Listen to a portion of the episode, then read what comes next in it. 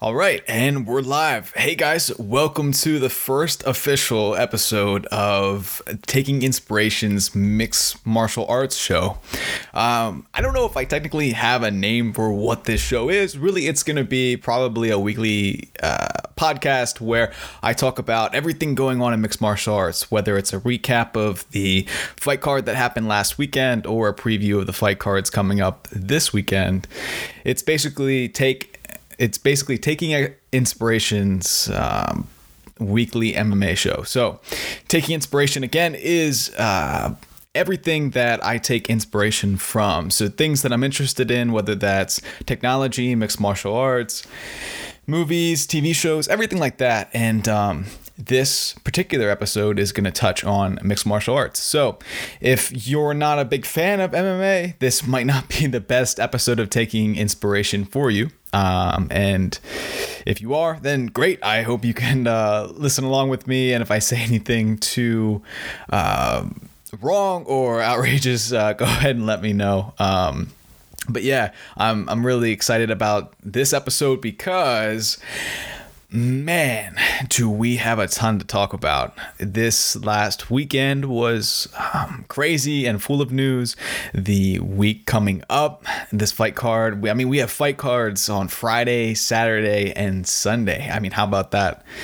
That's wild. Um, I can't remember the last time that I um, had a weekend that full of MMA. I mean, normally it's just my Saturday nights, but um, it's a great week for a mixed martial arts fan, and I hope you guys are excited about it too. But um, before we get to the fight cards coming up this weekend, I want to backtrack and touch on UFC 234. So, um, yeah, so the biggest news coming out of the UFC 234 was um, the bout that was supposed to be for the middleweight championship. Robert Bobby Knuckles Whittaker was going to defend his belt against Kelvin Gastelum.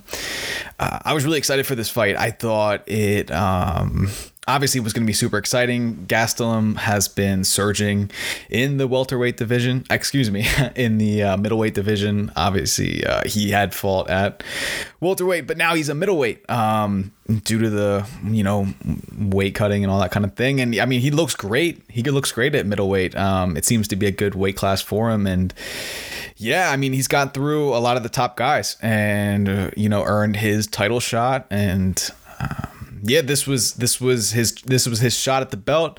Uh, Whittaker was, um, you know, hopefully going to show us what a healthy version of him looks like. His last two fights uh, against uh, Yoel Romero um, were, I guess he got injured in the first round of both, um, and he still pulled out W's. So, um, I mean, how scary does a healthy Robert Whittaker looks? look.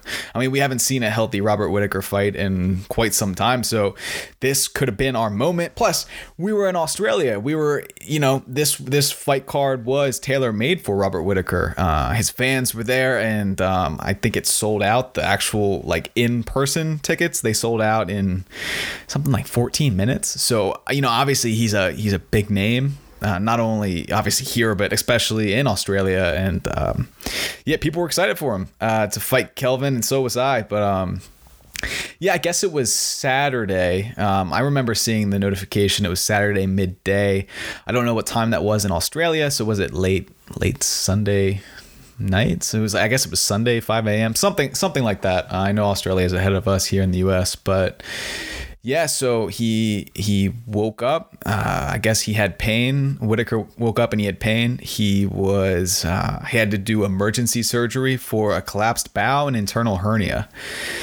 Yeah, I, mm, that does not sound fun, uh, and that sucks. I mean, he is uh, he's been rather injury prone the last couple over the last year or two, and it, it's it stinks because Robert is a beast. You know, Whittaker, you know, Bobby Knuckles, he is so talented and rightfully earned his spot as the champ of the middleweight division. Um, and that's why this news was so tough, really, because um, you know, this was his chance to, you know, basically put his foot down back at the head of the division, you know, declare his dominance and say, you know what, guys, I'm still here. Um, yeah. So you know, he the so the fight card got that that bout got scrapped.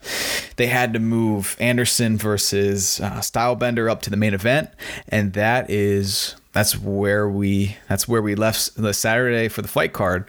Um, I, I, felt bad. I mean, I feel bad for Whittaker. I know he posted a message on social media, you know, saying how he was sorry and that um, he's hoping to get back in there soon. And really, there's nothing to be sorry for, honestly. I mean, it sounded like something that was completely outside of his control. Um, just a, just it was just a disappointing thing for him for Kelvin. Uh, I know Kelvin, I mean, this was a really exciting shot for him to take the belt. I know they both went through that tough season together, and, um, you know, Kelvin had to be patient and wait for the shot and this was it he you know flew to australia to you know you know um, take his take his shot at the belt and um, he didn't get the chance to do so so i feel for kelvin too um, yeah, yeah. So it was crazy. I mean, it was a crazy, it was a crazy day all around. Um, overall, just disappointed. And I, you know, you know, even though Stylebender did win, um, I still do want to see Whittaker Gastelum, whether it's the next fight for Whittaker or sometime in the near future. I mean, really, it's a fight that has to happen. Um, I really do think I really do think that that is a fight that the division needs, especially to you know continue to declare Whittaker as the king, or or Gastelum could you know take over the division and make it his. I mean, he did knock out the previous previous champ Mike Bisping. Um, so yeah, who knows? Um, really, there's not a ton more to say on that, other than the fact. I mean, it was uh, disappointing for. It was just a disappointing. Um, disappointing news. But anyway, we had a otherwise um, pretty pretty good fight card. Honestly, uh, I will say that the card was. Um, I know one reporter was talking to Dana White, and he in the pre-fight press conference and said something to the effect of that the card was top heavy and i know dana had um, you know given him a hard time and and whatever it be. But I mean, the card was a bit top heavy. I know we had a you know some really talented fighters on the card, so I don't mean to critique them and their notoriety in any way. But um, as a pay per view, I don't know uh, if this um, was you know the fully justified for the seventy dollars um, for the pay per view. I think it would have been a really good fight night um, on ESPN or something like that. But anyway, I mean, it was still a pay per view given the circumstances, and um, I don't think we can blame the fighters of the UFC for what the card became because a lot of this stuff was outside of their control. Anyway, so let's get into the results of the card. So I'm going to start on the main card. Uh, I'm going to break down the fights, um, the the five fights that were on that main card. So the card opened up with uh, Jimmy Crute versus Sam Alvey. So Jimmy Crute, you know, young kid um, from Australia, you know, hoping to surge in the lightweight division, um, and yeah, yeah. So he was, uh, you know, hoping to come in there and, and uh, get the knockout. You know, he's a very he's a very exciting, uh, very exciting young fighter, and a lot of potential with him. And a win over Sam Alvey would have been his, um, you know, basically uh, his way to say, "Hey guys, listen, I'm here in the lightweight division, and um, I'm here to, you know, show, you know, show that I'm a force to be reckoned with, and and that I, um, yeah, basically show he's here. But um, what we had was a controversial." Some say early stoppage within the first round. I don't know if it was necessary. I mean, it's tough, right? Because um, you want to look out for the fighter's safety, but obviously Sam Alvey was super upset with the uh, the T the TKO um, early stoppage in round one. Um, when uh, so basically Jimmy Crute had um, you know taken Sam Alvey to the ground.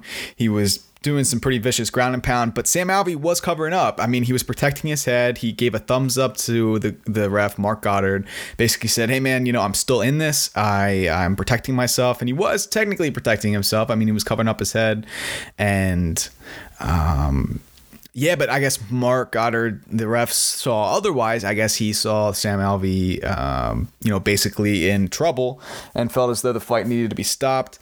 Um, either way, we we can't take anything away from the fact that Jimmy Crute came out the gate super hot and um, looking dominant. I mean, uh, I mean, he was he was throwing hard, hard punches and uh, he was looking to finish Sam Alvey out the gate.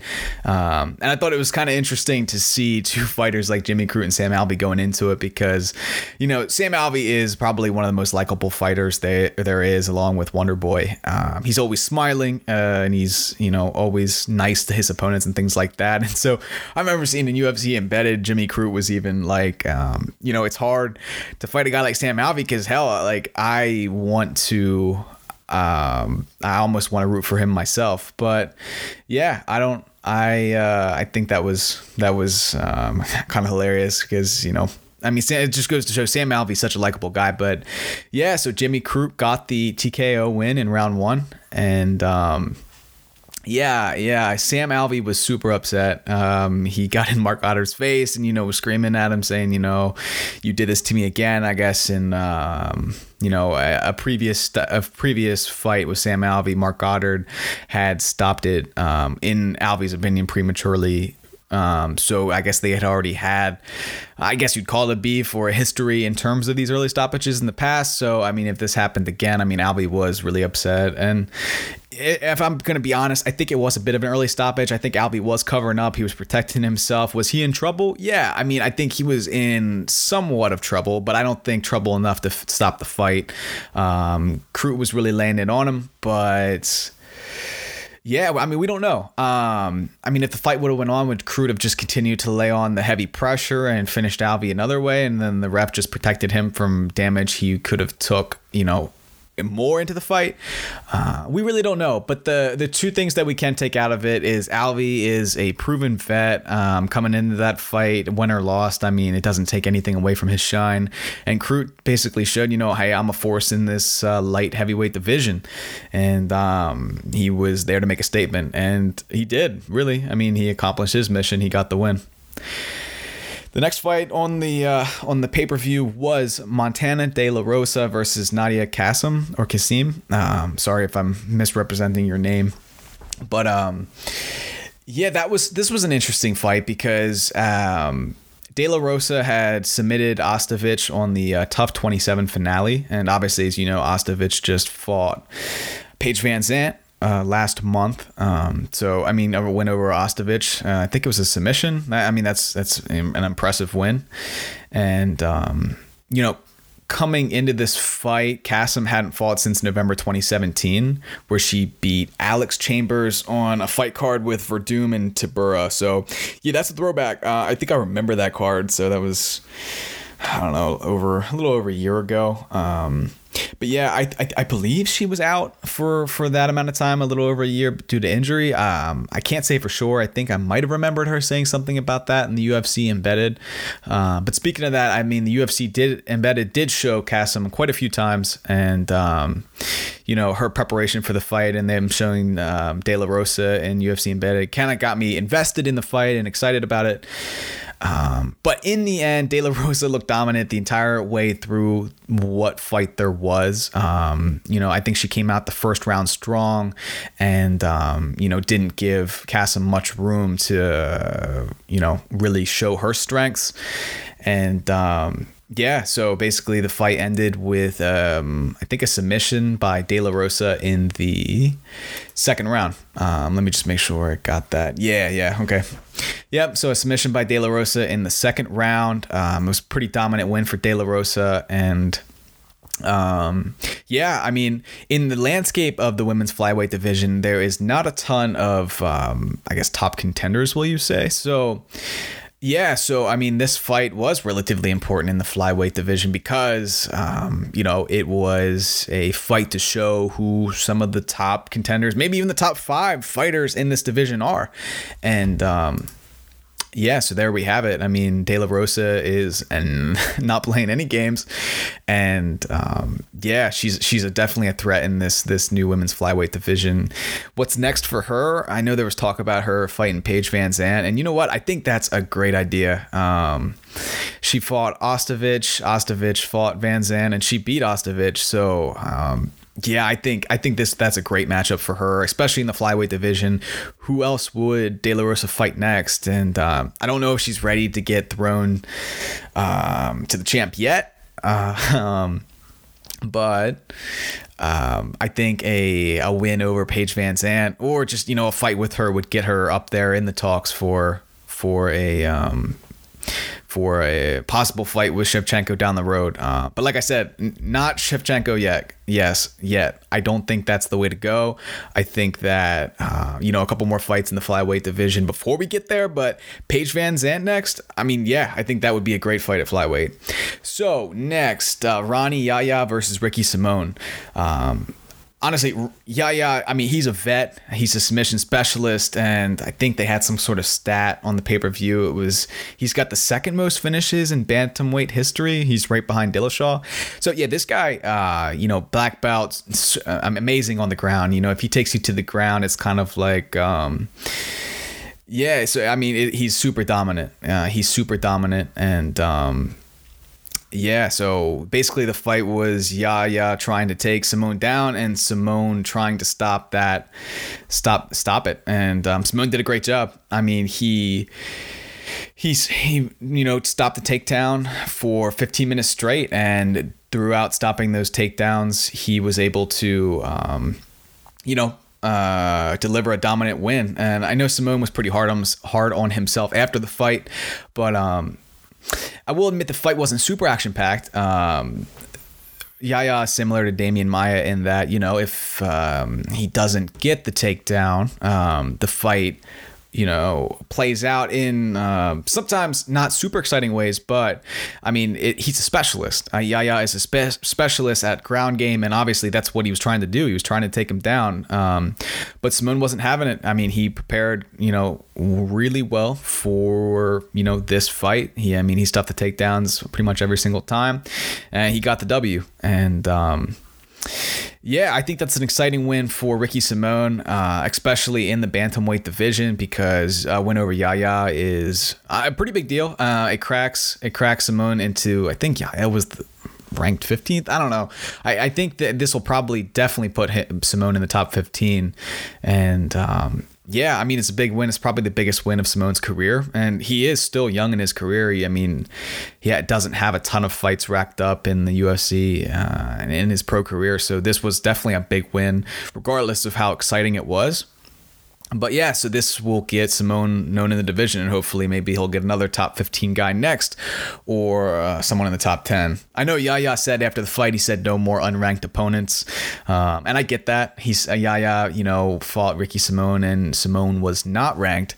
So yeah, I get I get Yahya's frustration with that, and I totally understand why he doesn't want to fight any more ranked opponents because really it's just an opportunity for that unranked opponent to become ranked and make a name for themselves. Um, and really, Yahya doesn't need to be doing those fights. I mean, he's a vet, and honestly, he should be able to pick most of the fights he wants in the bantamweight division as it is. So yeah, I think it's um, yeah, I think that's uh, a great path of trajectory for both guys. Um, I think the future of Simone in the uh, bantamweight division is pretty bright, um, especially coming off a win over Yahya. So we go to the, uh, I guess, co-main event. I don't know if they were technically calling this a co-main event, but Lando Vannata versus Marcos Rosa Mariano. Um, this was originally going to be the headliner on the Fight Pass card, but we got this bumped up to the, I guess, co-main event after the fallout of Whittaker and Gastelum. So. So that was interesting, um, and it kind of follows suit with the with the um, I guess unorthodox uh, path that Vannata has had in the UFC in recent years. Um, he was on a bit of a skid with some draws and losses, but this, but on Saturday night, I mean, he really stepped up and showed that he's a real threat in the lightweight division. He made quick work of Mariano. He won by submission in the first round, and he was not playing any games. I mean, he came there to win, and he delivered. So this could mean, you know, Vannata is uh, another threat in the already complicated lightweight division. But um, yeah, I mean, let, let's throw another let's throw another threat in there. The lightweight division has a lot of things to get worked out between uh, McGregor, uh, Ferguson, Khabib, Poirier. I mean, throw Nate in there. It's the lightweight division has a lot of fights that need to happen to clear things up. But I mean, Vannata, you know, showed a, with this quick win over Mariano that he is ready to, you know, start racking up some wins and make himself a real threat in lightweight lightweight division, or at least we'll see. Um, he racks up a couple wins, and I mean, I mean, I, a couple, and then I don't see if he racks up a couple wins, I don't see how he won't be fighting a top five guy soon. Uh, but we'll really see. I mean, it just depends how it goes. But I think this win was important for him and his career. And now we go to the co for excuse me to the main event, which was once the co-main event: Israel Adesanya versus Anderson the Spider Silva. This was uh, a fight I was very excited about. I believe Adesanya called for it. Um, I think he was uh, interested in fighting Silva. Silva hadn't fought in. T- two years. Yeah, I believe. Let me just look that up real quick. He, I think he's been out for two years. And um, yeah, his last fight was against Derek Brunson in, if I recall correctly. Yeah, February 2017. So yeah, this it's been about two years for Anderson Silva. Um, I know he had got a flag. I think he got flagged for a contaminated supplement uh, with a some sort of a banned substance in it, and they, they gave him a year uh, suspension for it. So um, he's back. Uh, he's 43 years old. Uh, he is still Anderson Silva, and he stepped up against the young up and coming uh, Israel Stylebender Adesanya. This was a very interesting fight because it would let us know where's Anderson Silva at at 43 years of age. Is he still a threat within the division? Um, yeah, I mean it's scary. It's scary to watch some of your some of your favorite fighters from back in the day still fighting. I mean, after the Chuck Liddell fight, you know it's it's scary to watch some of these vets fight when they get into their 40s because uh, you know you respect them and you respect what they want to do in terms of their career and if they want to continue fighting only they can decide that but as a fan it's hard to watch some of your favorite fighters you know go down the um, the exit path that is, you know, getting beat by the young lions. And um, yeah, so I went into this fight super nervous. Um, and side note, I know Chael was there for. Um, I guess he was covering the covering this event with ESPN, and uh, Chael had tweeted something like um, he was uh, willing to f- step up and fight Anderson if Adesanya wanted to fight Gastelum, and so that way they can fill back out the main card. And he even said Scott Coker with Bellator was willing to let him do so, uh, and I thought that was that was hilarious. I mean, he said that's Chael's big thing, you know, anywhere, anytime. So that would have been hilarious if Chael would have stepped in, but obviously it wouldn't have. It couldn't happen, especially on that short of notice. But um, yeah, so so this fight was um, scheduled for three rounds. Even though it became the main event, it was still stayed at three rounds. Adesanya said they talked about making it five, but they didn't want to do it to Anderson. Um, I don't know what Anderson really wanted to do, but I mean, it makes sense. I mean, the guys prepped for three rounds, and it was three rounds by the end of those three rounds, I wish it was five, honestly, because it was it was a very interesting fight, and I think given two more rounds, I think we could have got a more definitive answer uh, out of you know what was you know that fight. Uh, yeah, going in, I wasn't sure what to think. Um, I know Stylebender is a real threat in the um, middleweight division, and um, yeah, honestly, honestly, I was a bit concerned for Anderson Silva because against Derek Brunson, we didn't see a very dominant Silva, and um, now it's two years later, and we have no idea, you know, where he's at. And uh, yeah, I mean, Silva looked good, especially considering his age and um, what he once was. He, I mean, he was very competitive in this fight. It wasn't by any means uh, a one-sided fight.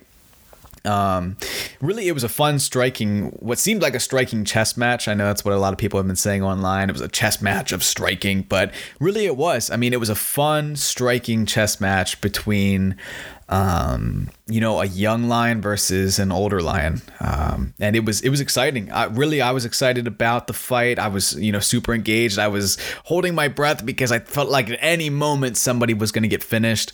Uh, I know Anderson had said back in the day he always you know who do you want to fight next, and he would say you know I want to fight my clone. And although people were saying Adesanya was his clone. I, I think Adesanya is his own uh, entity, especially considering Anderson's, you know, a fighter with not just stand up, but a ground game. And Adesanya is more of a specialist when it comes to kickboxing. But um, we did see a very similar um, striking uh, oriented fight. Um, you know, it was kind of like everything you can do, I can do better uh, type of situation where they were doing, um, you know, beautiful kicks and Anderson's like I guess it's called the um, you know swatting the bees or something like that. Anderson um, yeah, he he looked good. I I am torn on what I thought of um, of the the side of Stylebender. Obviously, he looked good. He looked great, honestly. Um, and he's coming into the prime of his career. But did he go easy on Anderson Silva because he respected him so much? Obviously, Adesanya made it clear going into the fight that you know he respected Silva. Silva was one of his idols and someone he watched growing up. So did he, you know, um, stop, hold the punches, so to speak? You know, on a couple of the uh, interactions, you know, in the exchanges between Anderson Silva, or the other side of that, it was Silva's counter striking so good that Adesanya couldn't go in for the kill. A couple times I felt like Adesanya probably could have went in and put on a little bit of a heavier pressure at the break of exchanges. Um, but who knows? Who knows? I, I mean, only the pros know. Uh, Adesanya basically said, you know, he did the best he could, and Silva was trying to lure him into a lot of the traps that he had lured previous um, opponents into.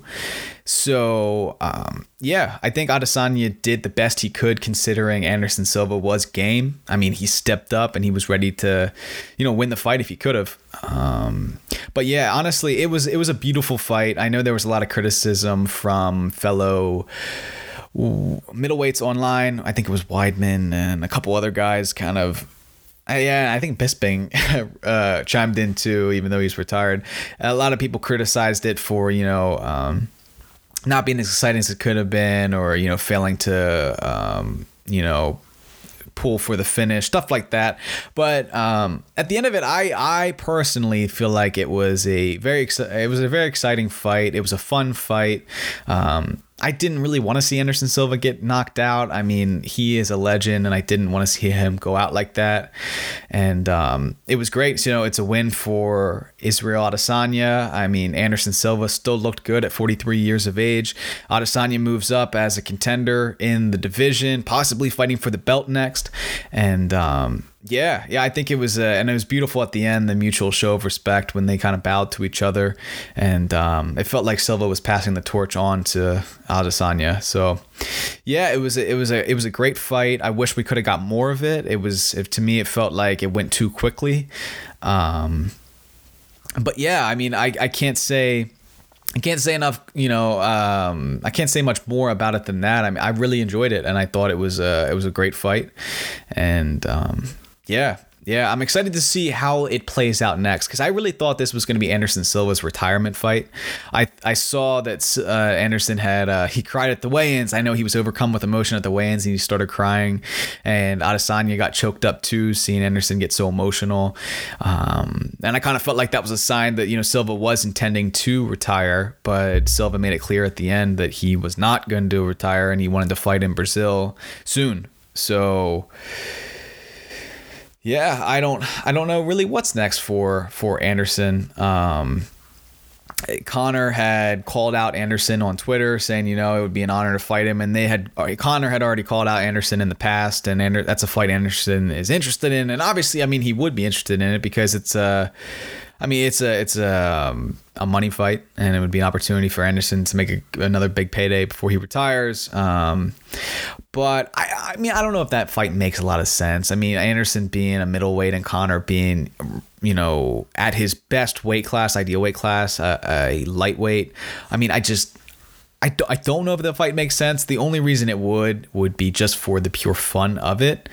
Um, it's kind of like you know the Floyd Conor fight. It, I'm not sure if there is Yeah, I mean, uh, no, not to say it's like that. I mean, that's kind of a whole other thing in and of itself. But um, yeah, I don't know. Anderson also said, you know, maybe how about I fight Nick, and then Conor chimed in and said, maybe I'll, like I'll fight Nate. So let's do, you know, Silva, Nick, Conor, Nate, in Brazil. Um, now that's a fight I'm super excited about, but I think Nick went on social media and basically said, you know, he's not interested in fighting anytime soon. He just wants to party and relax. So yeah, I don't know. Who knows what's next for Anderson? But what we do know is this was not his retirement fight, and he is going to, you know, fight another day.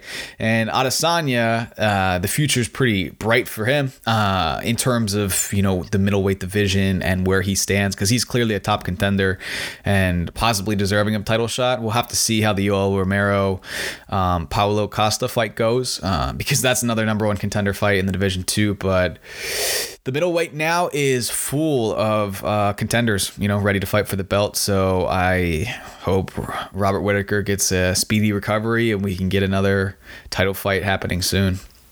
But that wraps up uh, UFC 234. It was a it was an awesome fight. It, it was it was a it was a very entertaining fight night. Um, and I guess you know it was technically a pay per view. It felt like a fight night, um, but very, very, uh, especially that Adesanya Silva fight. It was very interesting, and um, yeah, I, I, just I can't I, I can't forget about how heavy my heart was beating. I mean, I was so nervous during that main event because I thought I was so nervous Silva was going to get finished because Adesanya had said, you know, the only the best way I can respect Anderson Silva is to go in there you know, and to the only way I can truly respect him is to give him 100% of my abilities. And that would be to, you know, go for the finish and try to knock him out. And I and that's that is uh, true fighter mentality, and um, I felt like he did try to do it. I don't think I know what concern was would he would he accidentally get too much um, too respectful and get into this way where you know he was afraid to really pull the trigger because he was just trying to be very respectful um, but I don't think so. I mean, I think he was going for the finish as much as he could. Uh, Anderson was just there, and he was very game. I think for Adesanya next, maybe another top contender to really, you know, um, you know, I, I, think one more top contender fight before he gets the title shot, so that way it gives Gastelum and Whittaker time to, you know, figure out who the true champ is of the middleweight division and that will be that. Uh, Jacare would probably be a great fight, and I think that fight makes sense. Um, but I am not a UFC matchmaker. I'm not Sean Shelby, so who knows? Um, but either way, I can't wait to see him fight again. Uh, he's one of my favorites. Okay, so on to fight news. So that wraps up UFC 234. Um, and uh, I tried to break down the fights as much as I could. Sorry if I droned on about certain fights too much, but um, yeah, there was a lot to cover. So, fight news. Chris Cyborg wants to fight five more years, and she said she feels like she's getting pushed out in a way. Um, I think she said something like, I think I saw on ESPN, she feels like she's getting pushed out as the UFC is looking to close the women's featherweight division. Um, I know she's looking for a Nunes rematch. I don't know if Nunes is interested in the rematch. Um, and Nunes made it clear that she's not ready to retire yet. Uh, she, I think, she wants to fight Holly Holm, and that's the fight they're going to make. I think if Nunes does beat Holly Holm, I mean, what better way to retire than that? You know, beat Holly Holm, you beat every legendary. Uh, I mean, most of the mo- uh, of the most notorious female mixed martial artists of all time. You beat you beat Holly Holm. I mean, that's the that's the icing on the cake, and there's not really anyone else you can beat beyond that. Uh, but I understand Chris Cyborg's uh, side of this this. I mean, obviously, a finish in the first round. Um, she it didn't seem like she really showed the respect to Nunes that Nunes uh, deserved. Probably, I don't know if she was showing Nunes is striking the respect it deserved, and got caught. And anyone can get caught. I mean, it's the fight game, and um, yeah, yeah. But I mean, I think it's it's it's cool that Cyborg is not ready to hang it up anytime soon. She says she's got five more year, years left in her, and um, yeah. So whether that's in the UFC or otherwise, I guess that is um, to be decided. All right, Daniel DC Cormier.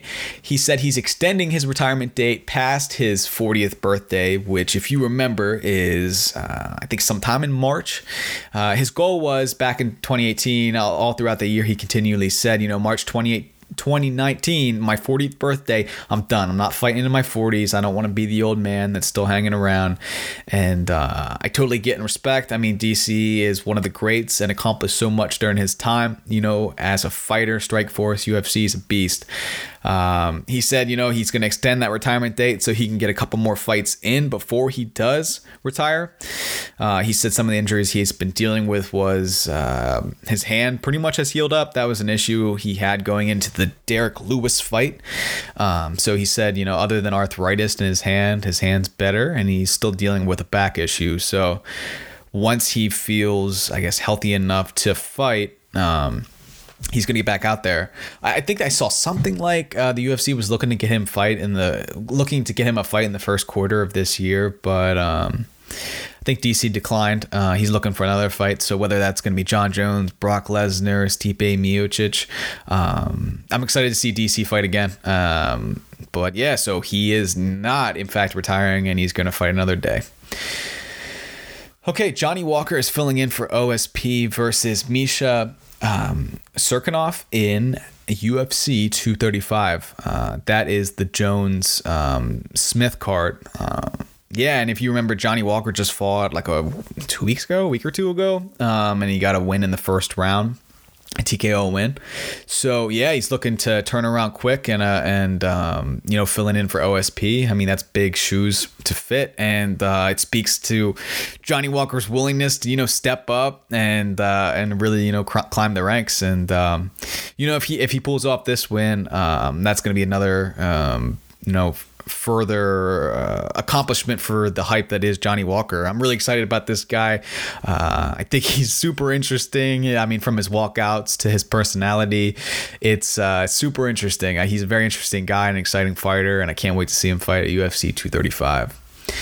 All right, on to this weekend. So I don't know when the last time was that we had this packed of a of an MMA filled weekend. So Bellator, we got Bellator 215 Friday night, we got Bellator 216 Saturday night, and then Sunday we got UFC on ESPN Ngannou versus Velasquez man, that's crazy. Um, I'm, I'm excited. I mean, each of these particular cards have some bouts that I'm really excited about. So, starting off on Bellator 215, which is on Friday night, I think they're both these Bellator events are in Connecticut. Um, yeah, at I think they're at the same venue. So Friday and Saturday night. So if you are in Connecticut near that, near this venue, I mean, you're in for a real treat. Especially if you can um, do like a, uh, a double header. You know, go to both these events. I mean, that would be pretty sick. But um, yeah, the the main bout to talk about on Bellator 215 is Matt Mitrione versus Sergey Kharitonov. This is a uh, pretty exciting heavyweight bout. Um, if you remember, Matt Mitrione has been super dominant and won all of his fights in Bellator, you know, especially or most notor- one of his most notorious wins in Bellator was against Fader, Fa- excuse me, Fedor at UFC. I mean, excuse me, ah, messing this up. Uh, his last his last big win at Bellator was at Bellator 200, I believe, and that was in May 2018. Yeah, okay. So yeah, I, th- I think that's right. When w- No, that doesn't sound right. Uh, let me just look this up because if I get this wrong, um, I'll probably never hear the end of it. But yeah, needless needless to say, I mean his his last fight was okay. So it was June 2017. So I was definitely wrong um, on that one, but. Uh, so June 2017 was a big win where uh, you know it was like the almost double knockout where Fedor and Mitrione clashed, and um, they both fell down, but Mitrione got up quicker and finished Fedor. That was a um, a pretty exciting fight, a fight that didn't last very long, and a um, you know a, a credible win for Mitrione where you know he he a, a win over Fedor, even an old Fedor, is an accomplishment, and um, that was probably his most notorious win since coming over to Bellator. Uh, he had a controversial win over Roy Nelson in the uh, first round of the heavyweight Grand Prix. He won a decision. I think it was a split decision, um, if I remember correctly. But it was a pretty close fight. Roy thought he won. Some people thought Roy won. But needless to say, he moved on to the uh, second round. Um, I think it, so. What the semifinals of the heavyweight Grand Prix where he fought Ryan Bader, and um, yeah, Bader put on a very dominant performance, and it seemed like Mitrione didn't hit Bader, Bader throughout the entire fight.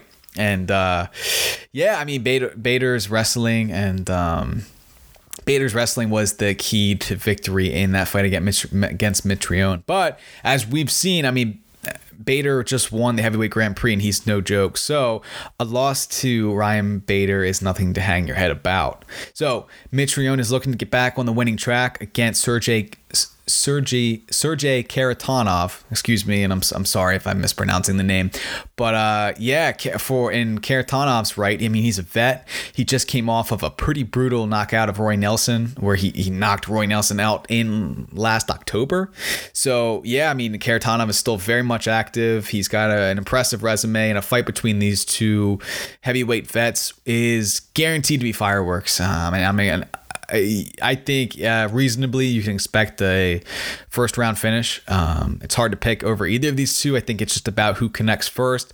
But either way, this is going to be a really exciting fight. And um, Matt Mitrione is a threat in the heavyweight division in Bellator. Karatanov is a threat in the heavyweight division in Bellator. And it is going to be an exciting fight, and I can't wait to watch it. So, um, the Bellator 216 fight card, which is Saturday night, Saturday night. So that fight, so Mitrione versus Karatanov is Friday night. So Saturday night we got Bellator 216, and I feel like this card is built out a little more fully. Um, Bellator has this thing, I guess, when they want to, um, they they've done this in the past where they do a Bellator Friday night and a Bellator Saturday night event, and normally the Saturday night event has a bit more um, texture to the the Saturday night card and this follows suit with that. So I'm going to talk about the top three car, the top three bouts on the Bellator 216 card, especially the three that I'm super excited about. Um, man, Bellator with the heavyweight fighters, especially the heavyweight vets. Um, I mean, they got I got a lot of the biggest names. Um, so the first uh, of the three main bouts on uh, Bellator 216 is Mirko Cro Cop versus Roy Nelson. So Cro Cop has been on a bit of a retirement tour. Uh, he has retired and came out of retirement a couple different times, but uh, he has been. I think his last couple fights were in Rizin, where he's just been on a tear. Um, he's calling it his retirement tour.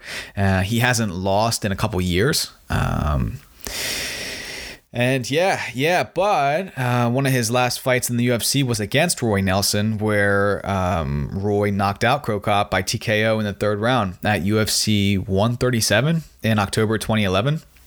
But um, yeah, it was something crazy. It's something crazy like since 2014 or, or something to that effect. Last couple years, regardless. Cro Cop has been on a tear. I mean, winish, winning and finishing most of his opponents. So uh, maybe this is it. You know, he finishes Nelson, and that is the end of the retirement tour. But either way, this fight was supposed to happen in May 2018 at Bellator 200, uh, but it was scrapped the week of because Cro Cop uh, got injured. So I don't think Roy ended up fighting at Bellator 200, and he waited. Um, but yeah, yeah. So this fight was going to happen last year, and now we're getting it now in uh, February, you know, 2019. And uh, I don't know if this is going to be the end of Cro Cop's retirement tour or you know one of the last stops, but. Yeah, Cro Cop is 44, I believe. So he's probably he's looking to wind down his career. Uh, Roy Nelson had just um, got knocked out by Karatanov in when did I say that was? Um, he knocked out Roy last October. So I think that was the last fight Roy. Hmm. Yeah, so that was Roy's last fight. So Roy had just is coming off of two losses against Mitrione and then a loss against Karatanov. Um, so he's looking to get on the winning track against uh, Cro Cop. So yeah, this is uh, this is going to be a great fight. This is a chance for Cro Cop to get a win back against Roy. You know, Nelson, you know, not knocked Cro Cop out in 2011, and this is a chance for Cro Cop to not only put another um, possibly possibly a finale or another uh, of the of the fin- another part of the finale of his retirement tour. So it's Cro Cop's chance to redeem himself against Nelson. It's Nelson's chance to get back on the winning track. Either way, uh, I'm super excited for this fight. I, um, Cro Cop has always been a favorite of mine, and I think he's a beast. Uh, Roy, you know, he's a, an, an amazing knockout artist, and I think this fight is going to be a lot of fun, especially for the fans. So. Uh, regardless of the outcome, um, I think these two guys are great, and I can't wait to see them fight. So next we got Cheick Kongo versus Vitaly Minakov. Uh, and I'm sorry if I'm, I'm, saying Minakov wrong, but if you remember, um, these two guys fought uh, in Bellator uh, previously, uh, where Minakov beat Kongo. uh, and I think this was Minakov's last fight in Bellator. So this happened in 2014. So Minakov beat Cheick Kongo by decision at Bellator 115 in April 2014. This was Minakov defending the Bellator heavyweight belt. He had won the heavyweight belt, and then this was his first defense against Cheick Kongo, where he won by decision and um, that was the last time Minakov had fought in Bellator.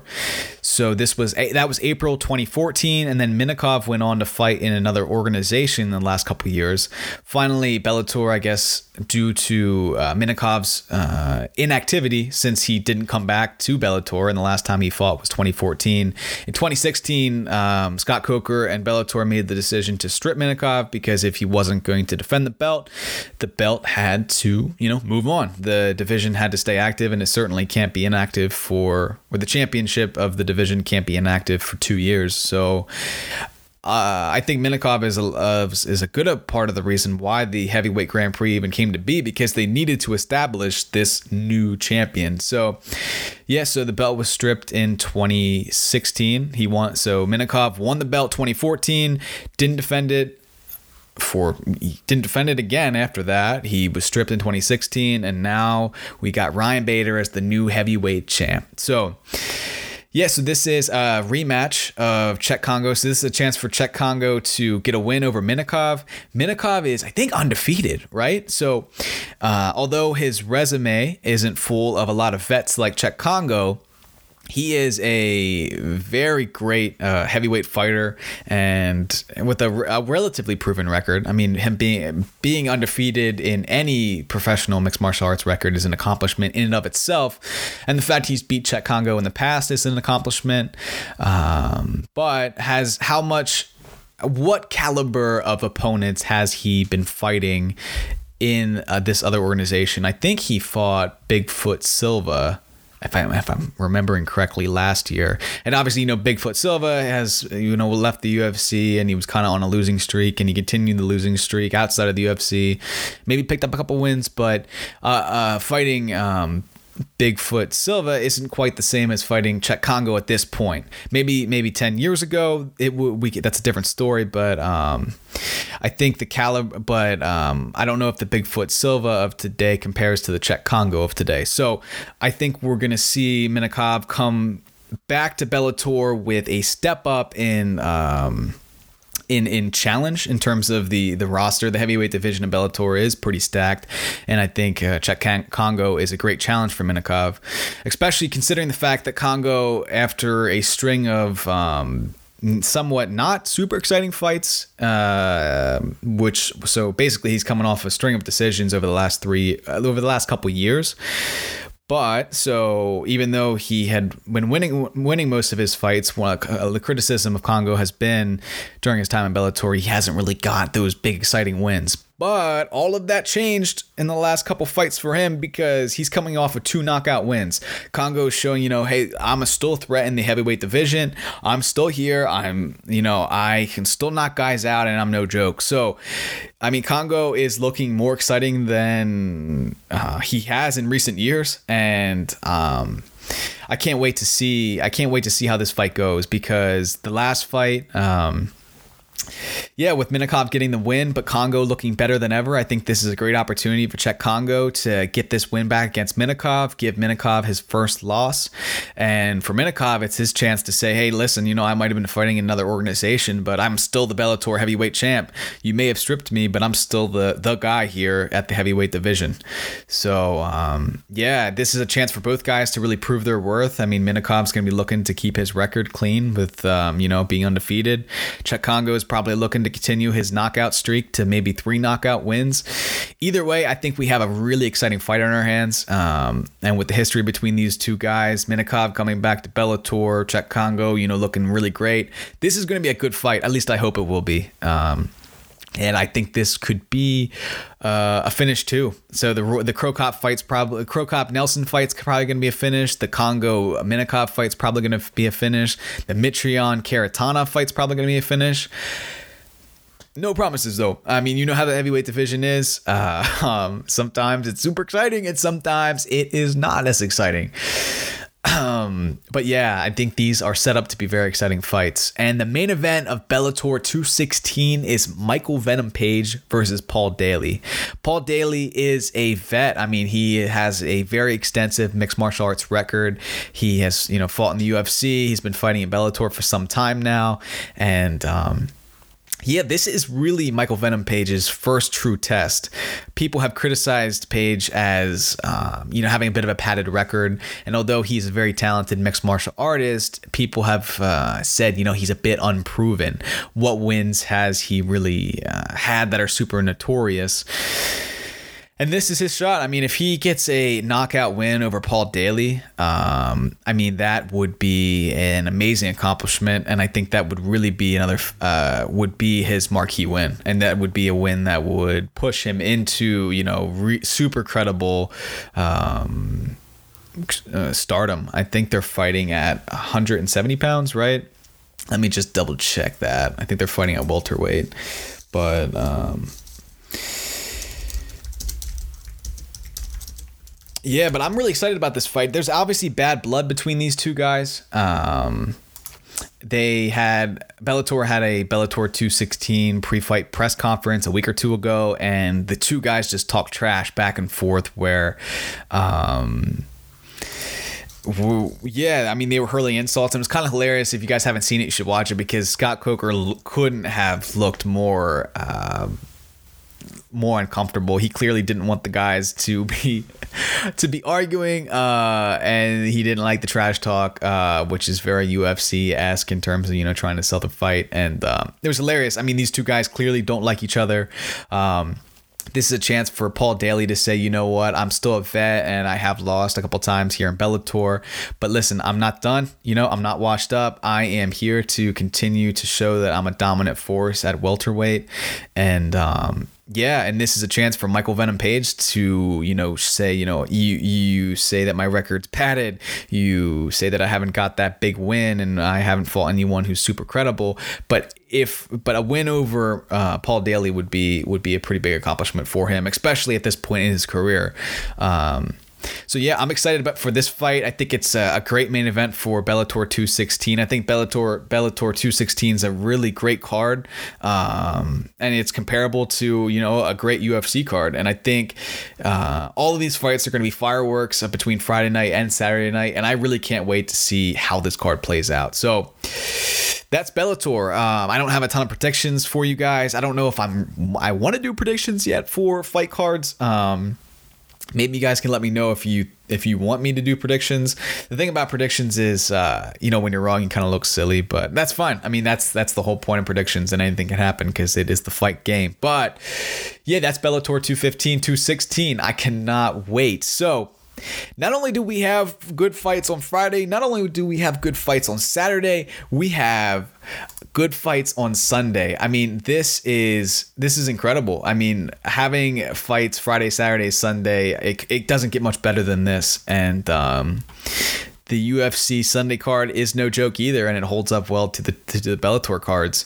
Um, it's Ngannou versus Velasquez. Velasquez is looking to come back after um, you know his last fight at UFC 200 in July 2016. So he's been off for you know two and a half years. He's looking to come back and show you know what I'm you know, I've been injured. I have have had surgeries, but I'm still a dominant heavyweight. I'm still here to win. I'm still I still really take this seriously, um, and show that he is, as some say, the greatest heavyweight of all time. Um, and Ngannou, he has had uh, an interesting. Um, you know, l- like the last couple fights in the UFC. But um, yeah, it's going to be a great fight. I'm looking forward to it. But before Ngannou versus Velasquez, I want to break down uh, two of the card, two of the bouts on the card that are, um, you know, pro- coming up to Ngannou versus Cain.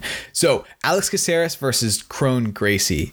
This is an interesting fight for me because I think anytime a Gracie fights, uh, it's always exciting to see how they're. Um, I mean, there's so much history there with um, Royce Gracie winning the first UFC and a couple UFCs after that, and showing you know, uh, jujitsu is uh, such a dominant fighting style, and um, the Gracies are a legendary uh, fighting family. They, uh, yeah, they're they're. I mean, they're truly specialists in the realm of jujitsu. And uh, Kron uh, with his dad being Rickson Gracie. Um, you know, he comes from, uh, you know, his dad was very a very talented jiu-jitsu practitioner in his own right, and you know, growing up in a family like that, there's no, and there's no doubt he is a talent. That Kron Gracie is also uh, a very talented. Um, black belt in in jiu-jitsu so this is going to be an exciting fight for um, a Gracie to you know show show his craft in the UFC in the modern day. And Alex Caceres, he has won and lost. It felt like he has won as much as he's lost in recent years. He wins one, he loses one. But this is a good opportunity for him to show that he's a threat at featherweight and that you know, he may have been on a winning and losing track, you know, winning some, losing some. A win over an up and comer with a name like Kron Gracie, you know, if you beat if you beat a Gracie, um, especially one like Kron, you know, there's some hype around him, and that's a great opportunity for Alex Caceres to, you know, make his name, you know, a, another rising, uh, uh, make his name, you know, more profound and declared in the featherweight division. But um, back to Kron, uh, he fought in Rizin and won all of his fights there. His, I think he fought three fights there. He won all of his fights in Rizin by choke. His record's four zero. Oh. Um, so he's obviously uh, young in his MMA career. I believe Kron is about 30 years of age. Um, yeah, so he is looking to you know enter the the the big leagues coming to the UFC and show that you know his his talents in jiu-jitsu and as a fighter are worthy of the UFC and he you know, wants to show off his talents and make his his uh, family proud. And um, yeah, the Gracies have so much history with the UFC, and I think Kron uh, coming in and fighting on Sunday night, excuse me, is going to be uh, you know very very exciting. And um, Nate Diaz said he's going to be in Kron's corner. Um, for his UFC debut. So this is going to be a really interesting fight. It's gonna it's gonna be you know what answer does Alex Caceres have for Kron Gracie's um, you know, submission attempts, you know, his ground game. Can he stop the takedown? Does he want to engage in the ground game? And it's going to be an opportunity for Kron Gracie to, um, you know, see where his striking's at. Can he compete with a, a fighter like Caceres who, you know, has pretty talented striking abilities? Can he, you know, uh, hold his own? Um, if it doesn't go to the ground, what can he, you know, what answer does he have for that? So, yeah, with a record like 4 0, he has, um, there's not a lot to go on in terms of uh, what what he's going to be bringing to uh, to the fight. Um, so it could be a really one sided fight from one guy or the other, but we just don't know. And I think that's the exciting part about someone like Kron Gracie coming in the UFC because we don't. And he hasn't fought in two years. His last fight was in Rizin in 2016. So in the last two years, what has he been up to? Is he has he been continuing to hone his craft in MMA? Is he looking to make a career out of MMA or maybe a one-off in the UFC? Uh, there's a lot of questions to be answered on Sunday night, and I can't wait to see this bout between these two guys. And uh, so the next fight is James Vick versus Paul Felder. Um, two guys that are coming off of uh, losses, and they're both obviously looking to get back on the winning track. Felder, in his own right, stepped up uh, to welterweight to fight Mike Perry last summer at UFC 226, Miocic, Miocic versus Cormier. Uh, so obviously Felder fights at 155 pounds, lightweight, but he stepped up. Uh, I guess Mike Perry's opponent fell through, and he stepped up to fight at welterweight against Mike Perry. And what we got was a fan a fan favorite type of fight. Um, it was a bloody mess. Uh, Felder, you know, got. I mean, I mean, it was it was a very competitive fight. Perry came out with the decision win, but I don't think anyone really lost that fight. It was, um, yeah, I mean, Felder gets props for coming up to uh, welterweight and fighting Perry, and Perry got the win. Um, but yeah, it showed Felder unit Felder is a is a really well rounded fighter, and he's a threat regardless of what weight class he's in. Um, so this is Felder's opportunity to get back down to lightweight. This is opportunity to say, you know, uh, within the mess that is the lightweight division, I'm a guy here too, and I'm here to, you know, take my claim for the belt. Um, remember, Felder was supposed to fight Iaquinta on the card where Khabib was going to be fighting Ferguson, um, that New York card where the Conor McGregor stuff had went down. Um, and then when Ferguson had fallen out, and then Holloway was supposed to fight Khabib, and then Holloway wasn't able to make the cut, and the uh, the doctor said, you know, Holloway, you got to stop the cut. You can't fight. Khabib was looking for an opponent last minute, and it was going to be Iaquinta or Felder. Uh, they didn't want Felder, or I guess Anthony Pettis was in the talks too, but they didn't want Felder to fight because he wasn't ranked high enough or he was unranked, and Iaquinta ended up getting the chance to fight Khabib and compete for the belt. I know Felder was really upset about that.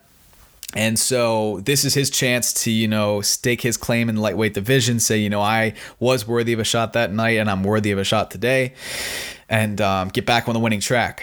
James Vick, on the other hand, uh, lost he had a ton of momentum going into his fight against Justin Gaethje last August, but he was TK, TKO'd in the first round. And um, I think that fight was really interesting because Justin Gaethje showed, you know, that he, although is is able to do really exciting fights in in the UFC, um, he can win too. Because a lot of the one of the issues with with Gaethje was he was putting on super exciting fights, but he was, um, you know, coming out with losses at the end of them so this this was uh, Gaethje's opportunity to show his, you know, show that you know he is UFC caliber and he's not just capable of being a fan favorite. He's capable of also winning, and uh, he did just that against James Vick. He knocked him out pretty brutally in the first round. Um, it was a pretty gnarly knockout, and. Um, yeah, yeah, it was interesting going into that because James Vick was talking a lot of trash to Gaethje, and it became really personal. And I don't know if that that talking trash was Vick trying to sell the fight.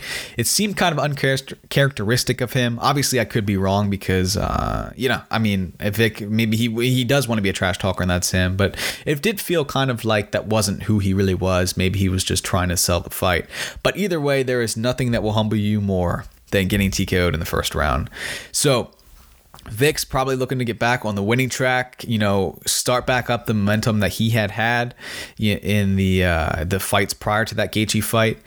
Uh, for for Felder and for Vick, I mean, this is a great fight for both of them, and um, it's an opportunity for a major prospect to rise in the complicated lightweight division.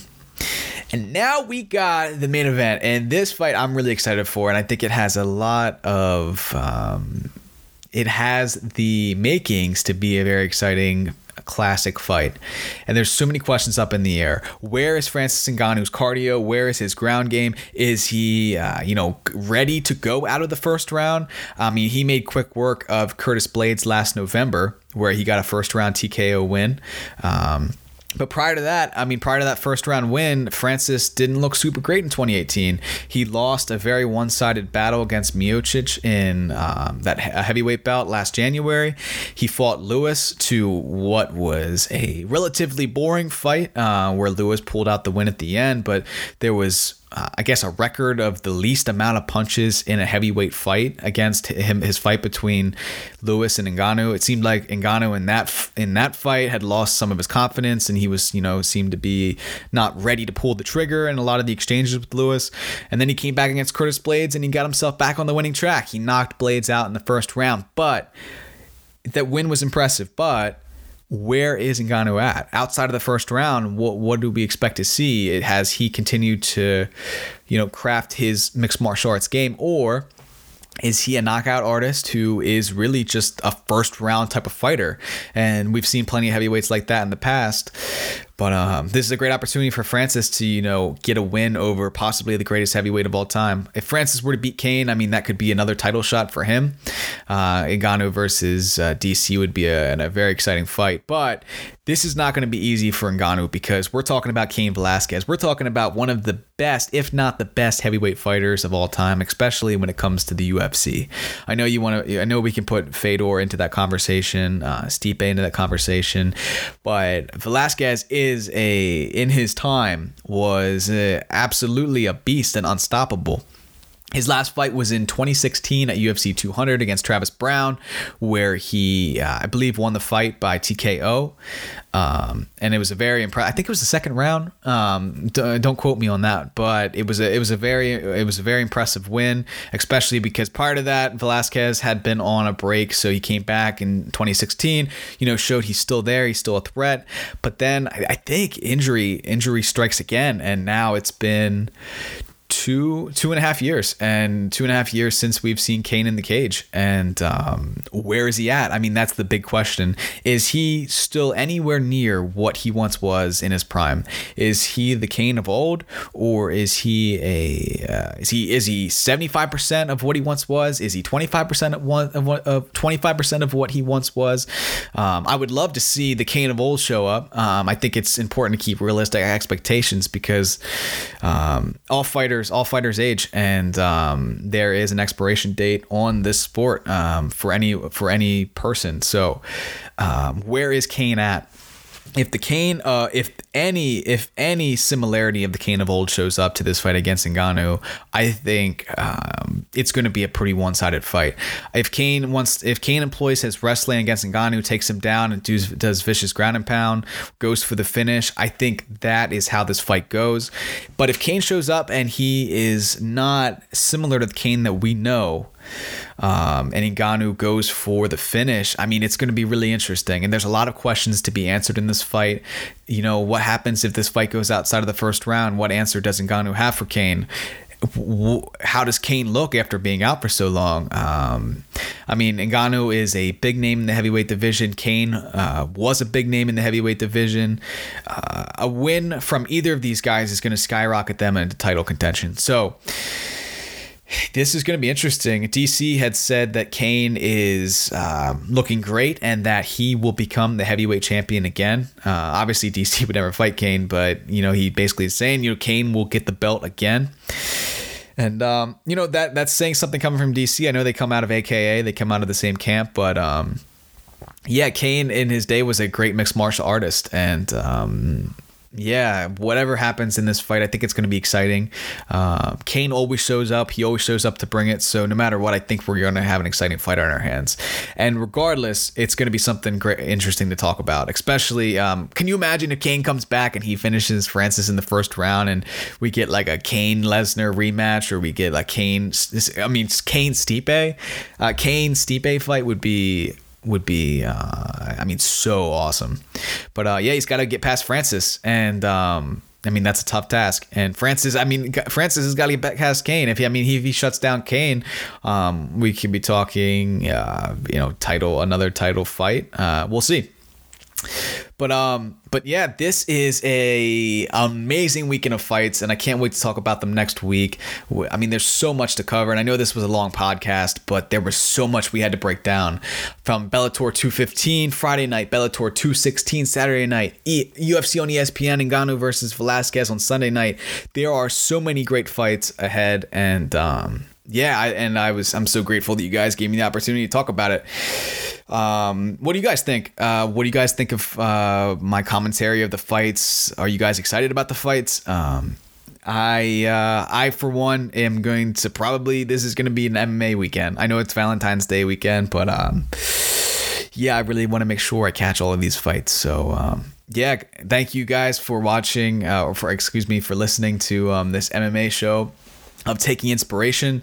Uh, I hope you enjoyed it, and um, I'll catch you probably next week as I will uh, recap all of the fights that I just prefaced, um, that I just broke down, and then we'll break down the fight cards in the future. But um, that is all I have for you guys. Thank you so much for listening. Uh, this is Taking Inspiration with Dakota Findley, and I will catch you in the next one.